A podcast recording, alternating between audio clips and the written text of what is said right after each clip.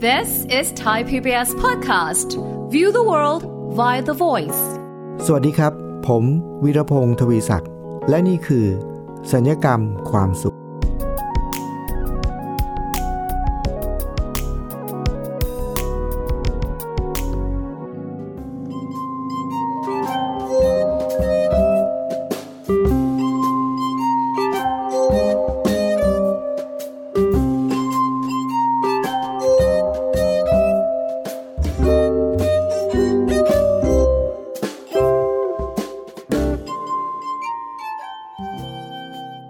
ำอยู่คำหนึ่งครับ คุณผู้ฟังเป็นคำที่แปลกมากนะครับ เป็นคำที่หลายครั้งเราถามคำถามหรือถามอะไรใครไปบางอย่างเนี่ยเราจะได้คำตอบนี้นะครับแทนคำอธิบายนะแทนคำปฏิเสธ ยกตัวอย่างเช่น ถ้าผมถามว่าเอา้าจะกินนี่ไหมนะเขาบอกว่าไม่กินทำไมไม่กินล่ะ หรือถ้าเกิดบอกว่า เอ้าฟังเพลงนี้ไหมเขาบอกไม่ฟังหรอกนะทำไมไม่ฟังล่ะเขาก็จะตอบคำนี้มาเหมือนกันนะครับ คือคำว่า ไม่เคย ผู้ฟังเคยเจอไหมครับว่าเราจะไปทานกินข้าวกันนะครับ แล้วพอเราเอ๊ะจะกินอะไรดีนะครับ แล้วก็มีรายการอาหารมา เราก็ดูรายการอาหาร พอดูรายการเสร็จปุ๊บ เอานี้สิเอาถามเพื่อนว่ากินนี้ไหมเพื่อนบอกไม่กินทำไมไม่กิน ไม่เคยกิน พอไม่เคยกิน ก็เลยไม่รู้ว่าเป็นยังไง ก็เลยไม่กิน หรืออย่างที่ผมบอกแล้วว่า ลองฟังเพลงนี้ไหม ไม่ฟังไม่ชอบทำไมไม่ทำไมไม่ฟังทำไมไม่ชอบ ก็ไม่เคยฟังนะก็เลยไม่ฟังคำว่าไม่เคยเนี่ยครับคุณผู้ฟัง มันเป็นคำตอบที่มันน่าแปลกมากเพราะอะไรรู้ไหมครับ อาหารเนี่ยถ้าเราบอกว่าเราไม่กิน เพราะเราไม่เคย แต่ในความเป็นจริง คุณผู้ฟังลองคิดกลับดูใหม่ไหมครับว่า มีอาหารบางชนิดครับ เราเคยกินไหม เคยครับ แต่ว่าพอเรากินบ่อยๆ วันนี้เรากินอาหารอย่างหนึ่งที่เราเคยกินนะครับ วันนี้เรากินแล้วเนี่ยเช้ามาเราก็สั่งอาหารนี้กินเลยครับ พอเที่ยงเราจะต้องกินมื้อเที่ยงอีก เราก็จะดูว่าจะสั่งอะไร เราก็จะสั่งของเดิมที่เราเคยกินตอนเช้าไหม ส่วนใหญ่เนี่ย เราก็จะไม่สั่ง รายการเดิมนะครับ อย่างสมมุติว่าถ้าถ้าเมื่อเช้าเราบอกว่าเราเพิ่งจะกินข้าวผัดกะเพราไข่ดาวไปนะครับคนปกติทั่วไปเที่ยงเนี่ยจะไม่มีใครกินซ้ำแน่นอน คุณผู้ฟังเห็นไหมครับว่า นั่นแสดงว่าอะไรครับ มนุษย์เราเนี่ยเป็นสิ่งมีชีวิตที่ประหลาดมากเลยนะครับ ของบางอย่างที่เราไม่กิน เราก็ตอบว่าเราไม่กิน เพราะว่าเราไม่เคยครับ ในขณะที่ของบางอย่าง เราก็ไม่กินเหมือนกันครับ เพราะอะไร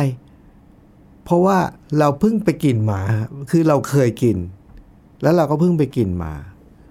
แต่ว่าไอ้ความที่มาตรฐานของคนเราเนี่ยครับ เราว่าเราจะตอบว่าเคย หรือไม่เคยเนี่ยแล้วใช้สิ่งนี้เป็นเหตุผล หรือเป็นมาตรฐานเป็นข้ออ้าง หรือเป็นการอธิบายเนี่ยแสดงว่าคำว่า เคยหรือไม่เคยเนี่ยใช้เป็นมาตรฐานใช้เป็นข้ออ้าง ใช้เป็นเหตุผลในชีวิต ไม่ได้เลยนะครับ เพราะเพราะว่ามันจะเปลี่ยนแปลงตลอดเวลาครับ ผมนึกถึงเพลงเพลงหนึ่งครับคุณฟังสมัยก่อน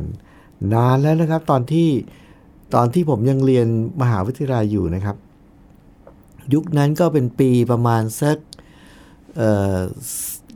กี่ปีมาแล้วล่ะ ปี 2520ปลายปลายเกือบเกือบจะ 30 นะครับ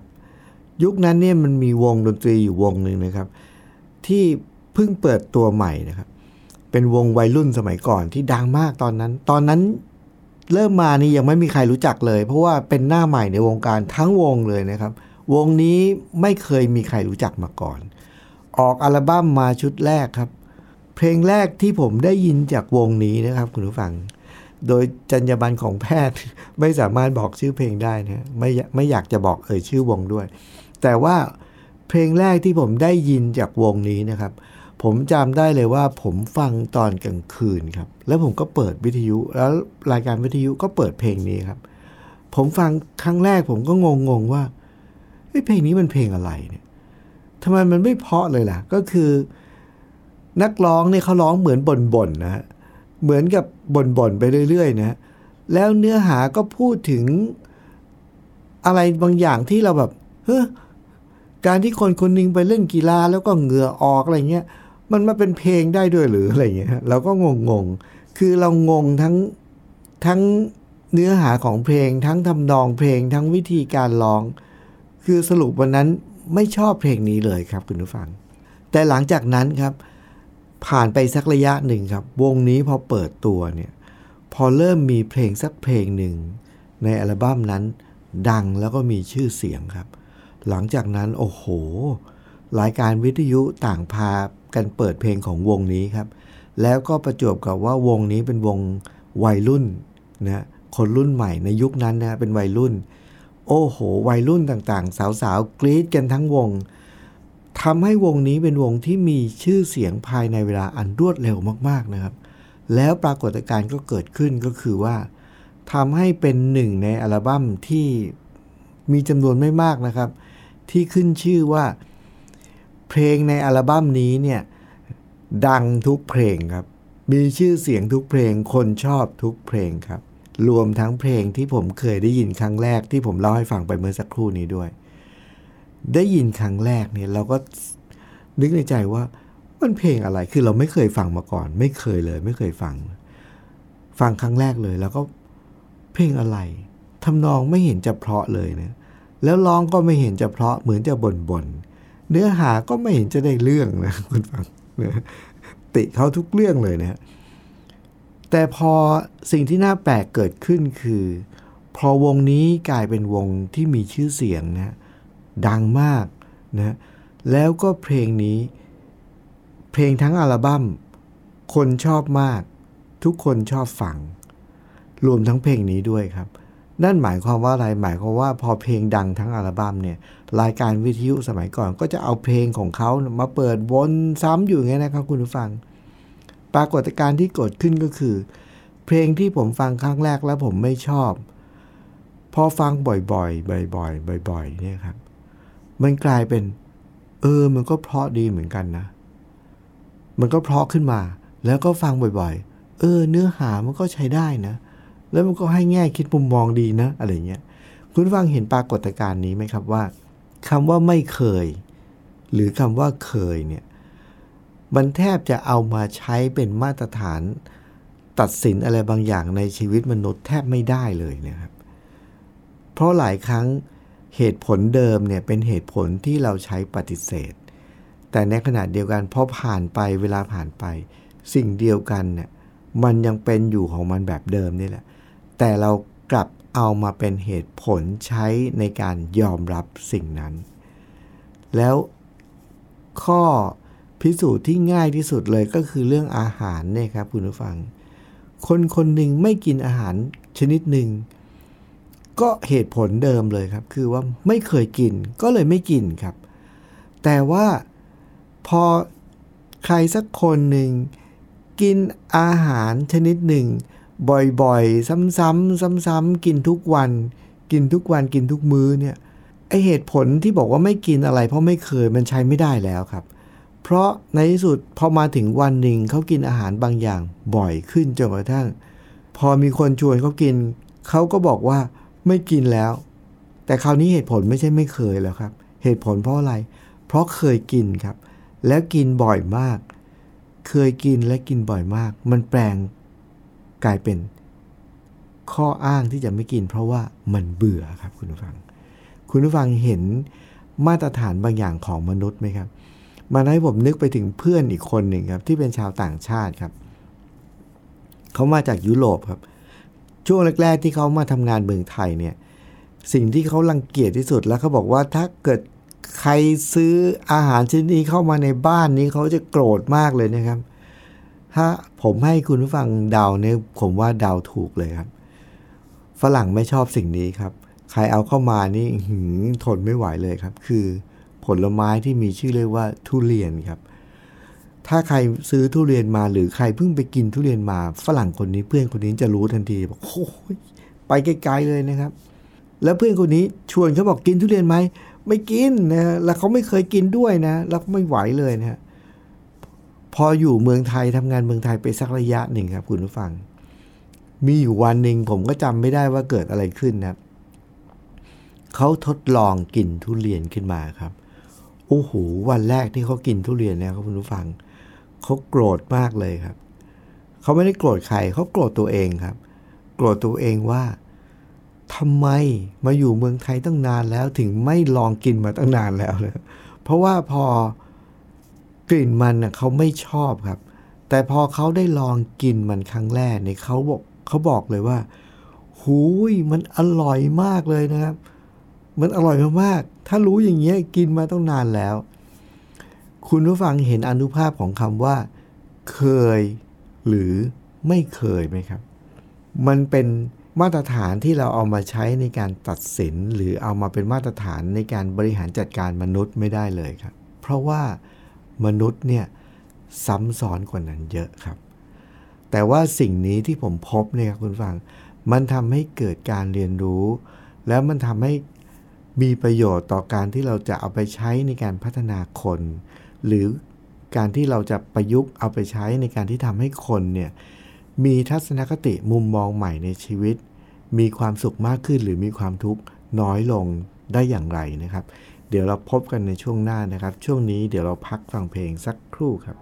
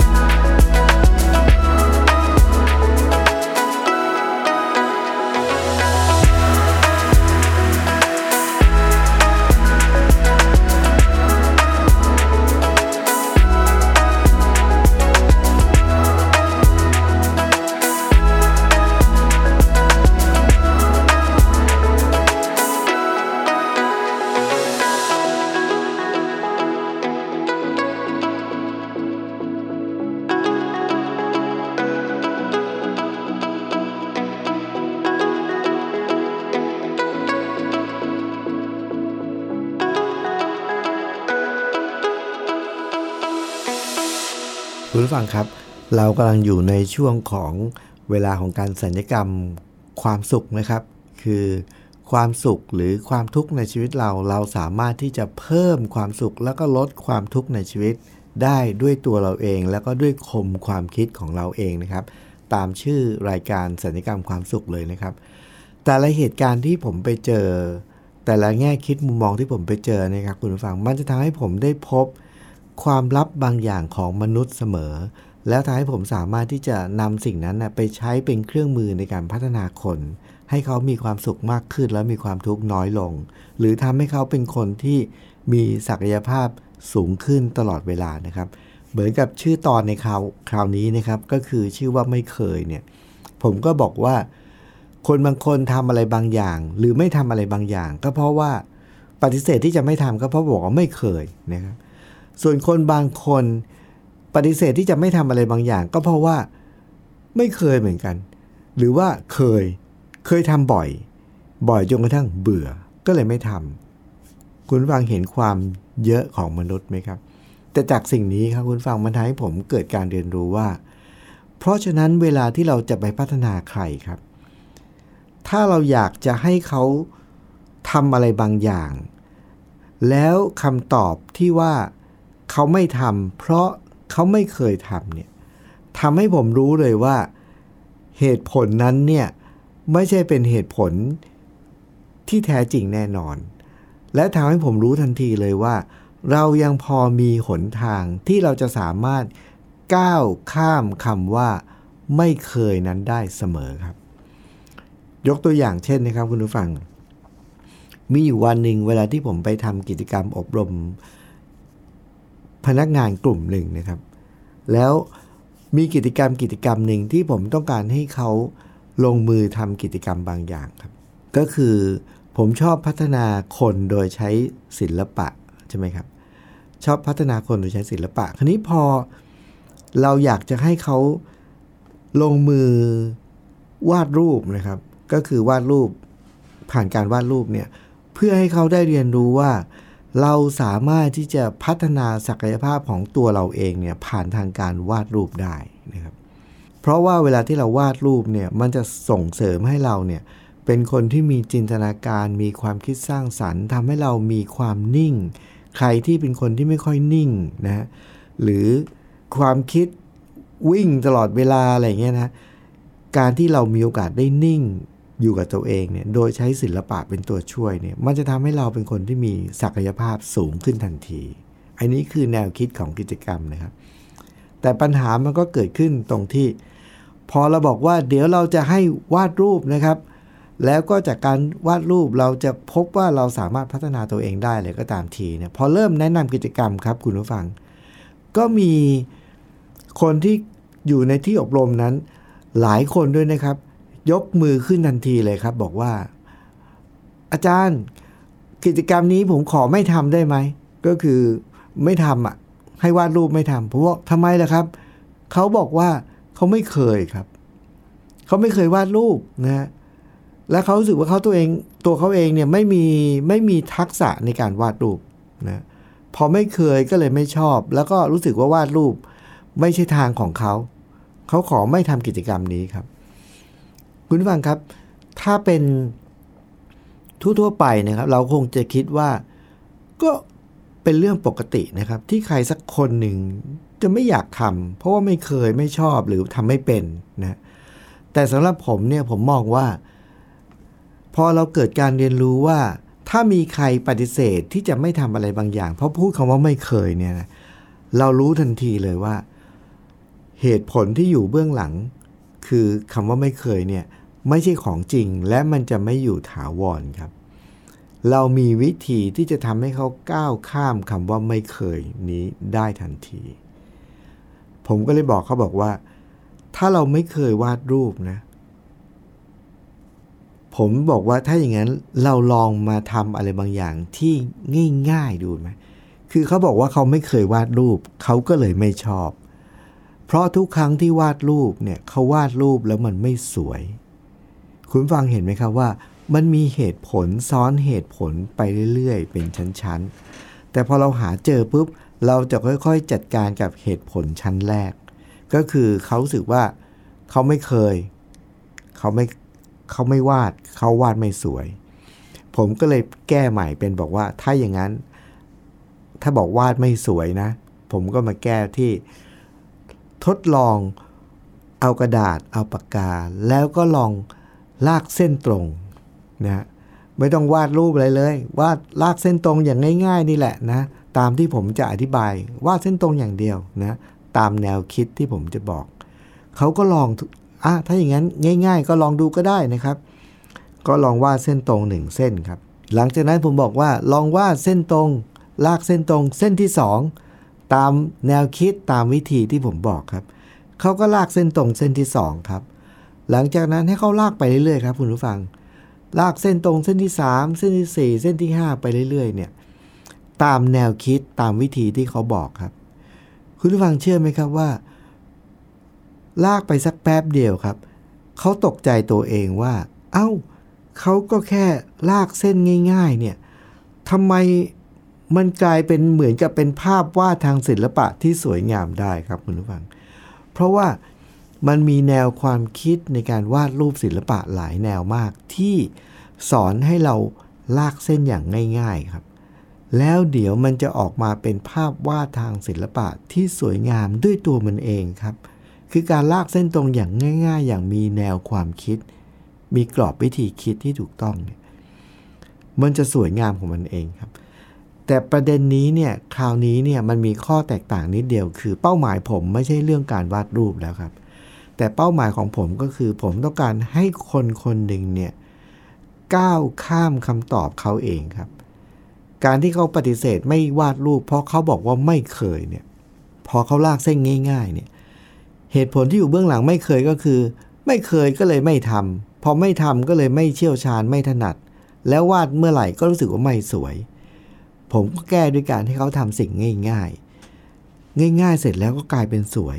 พอสวยเสร็จปุ๊บเนี่ย กลายเป็นเขาเกิดความรู้สึกว่า เฮ้ยเขาวาดรูปได้นะ และเขาก็วาดรูปสวยด้วยครับคุณฟัง ในที่สุดคุณฟังเห็นไหมครับว่า เหตุผลที่ตอบมาว่าไม่เคยเนี่ยมันไม่ใช่เป็นคำตอบหรือเป็นเหตุผลที่มีอยู่จริง พอเราเข้าใจแบบนี้ปุ๊บเนี่ยเราสามารถที่จะ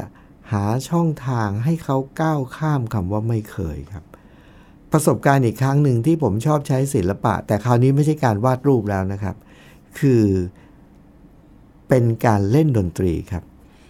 คุณผู้ฟังเชื่อไหมครับว่า ในการบรรยายแต่ละครั้งเวลาที่ผมถามในที่ประชุมนะครับ คนที่มาฟังการบรรยายเป็นร้อยคนเนี่ยนะครับ ถามว่าที่อยู่ที่นี่มีใครเล่นดนตรีเป็นบ้างเนี่ยส่วนใหญ่นะครับจะยกมือไม่เกิน 10 คนครับ 5 คนนี้ก็ถือว่าเยอะแล้วครับ เพราะฉะนั้น คนส่วนใหญ่เนี่ยเกือบร้อยคนน่ะจะบอกตัวเองว่าเล่นดนตรีไม่เป็นครับ แล้วผมถามว่าทำไมไม่เล่นน่ะคำตอบคืออะไรรู้ไหมครับ ไม่เคยครับคำตอบเดิมเลยครับคือไม่เคย เพราะฉะนั้นผมก็เลยบอกว่าถ้าอย่างนั้นวันนี้นะครับ ผมขออาสาสมัคร คนที่เมื่อกี้ยกมือแล้วบอกว่าเล่นดนตรีไม่เป็นเนี่ย ผมขออาสาสมัคร เฉพาะคนที่เล่นดนตรีไม่เป็นนะครับ 10 คนยืนขึ้นเลยครับ 10 คนนั้นก็ยืนขึ้นครับ แล้วออกมาครับคุณผู้ฟัง หลังจากนั้นเนี่ยผมก็ส่งเครื่องดนตรีให้เขา 10 คนเนี่ยคนละชิ้นครับ เป็นเครื่องดนตรีที่ผมชอบใช้ในการพัฒนาคนนะครับ คือที่มีชื่อเรียกว่าแฮนด์เบลครับ คือทุกคนจะได้ระฆังคนละหนึ่งอันครับ แล้วระฆังหนึ่งอันก็จะเป็น 1 โน้ตนะพอระฆังหนึ่งอันหนึ่งโน้ตเนี่ยทุกคนก็จะถือระฆังไว้ในมือครับ แล้วก็ เนื่องจากเขาเล่นดนตรีไม่เป็น เพราะฉะนั้นผมบอกว่าคุณก็ไม่ต้องทำอะไรไม่ต้องกังวลครับ ยืนถือระฆังอยู่อย่างนั้นแหละนะ แล้วผมเอามือผมเนี่ยชี้ที่ใครคนนั้นก็สั่นระฆังหนึ่งที ง่าย ๆ แค่นี้ครับ คุณฟังเชื่อไหมครับว่า แต่ละคนทำเรื่องง่าย ๆ ก็คือสั่นระฆังหนึ่งอันที่ตัวเองมีเท่านั้น ตามเวลาที่ผมชี้ ผมชี้ใครคนนั้นก็สั่นระฆังเนี่ยแค่เนี้ย สิบกว่าคนเนี่ย ผมชี้คนนั้นชี้คนนี้ชี้คนนั้นชี้คนนี้ ผลที่ได้รับคืออะไรรู้ไหมครับ พวกเขาสิบคนที่บอกว่าเล่นดนตรีไม่เป็น เพราะไม่เคยเนี่ย ตอนจบกิจกรรมเนี่ยเขากลายเป็นนักดนตรีที่บรรเลงเพลงเพลงหนึ่งที่เพราะมากเลยครับคุณผู้ฟัง แล้วทุกคนในห้องประชุมตบมือให้เขาอย่างเกลียวกราวนะครับ ตอนจบกิจกรรมเนี่ยครับคุณผู้ฟังผมจะถามเขาใหม่ว่า ทุกคนที่อยู่ที่นี่สิบคนเนี่ย มีใครที่เล่นดนตรีไม่เป็นบ้างครับ ทุกคนตอบว่าไม่มีครับ เพราะทุกคนเล่นดนตรีเป็นหมดเลยครับ เพราะว่าเขาเพิ่งเล่นเมื่อตะกี้เองครับ คุณผู้ฟังเห็นไหมครับว่า เหตุผลที่บอกว่าไม่เคย ที่หลายคนใช้เป็นกำแพงขวางกั้นศักยภาพของตัวเองเนี่ยสามารถที่จะก้าวข้ามสิ่งนี้ออกไปได้อย่างง่ายมาก ถ้าเราเข้าใจอย่างถ่องแท้ว่า คำว่าไม่เคย ไม่ใช่เป็นเหตุผลที่มีอยู่จริงครับ มันมีเหตุผลที่อยู่เบื้องหลังนั้นเสมอ และถ้าเราก้าวข้ามคำนี้ออกมาได้ เราจะกลายเป็นคนที่เพิ่มศักยภาพตัวเองได้ในทุกเรื่อง คุณผู้ฟังครับ รายการสัญญกรรมความสุขรายการที่จะแบ่งปันแง่คิดและมุมมองที่จะทำให้คุณผู้ฟังเนี่ยมีชีวิตที่มีความสุขมากขึ้น และมีความทุกข์น้อยลงนะครับ และเป็นคนที่มีศักยภาพ เพิ่มขึ้นเรื่อยๆ ในแต่ละวันนะครับ วันนี้ผมวีรพงศ์ทวีศักดิ์ต้องลาไปก่อนนะครับ ขอบพระคุณสำหรับทุกการติดตามครับ ขอบคุณครับ สวัสดีครับ ติดตามรายการทางเว็บไซต์ และแอปพลิเคชันของไทย PBS Podcast Spotify SoundCloud Google Podcast Apple Podcast และ YouTube Channel Thai PBS Podcast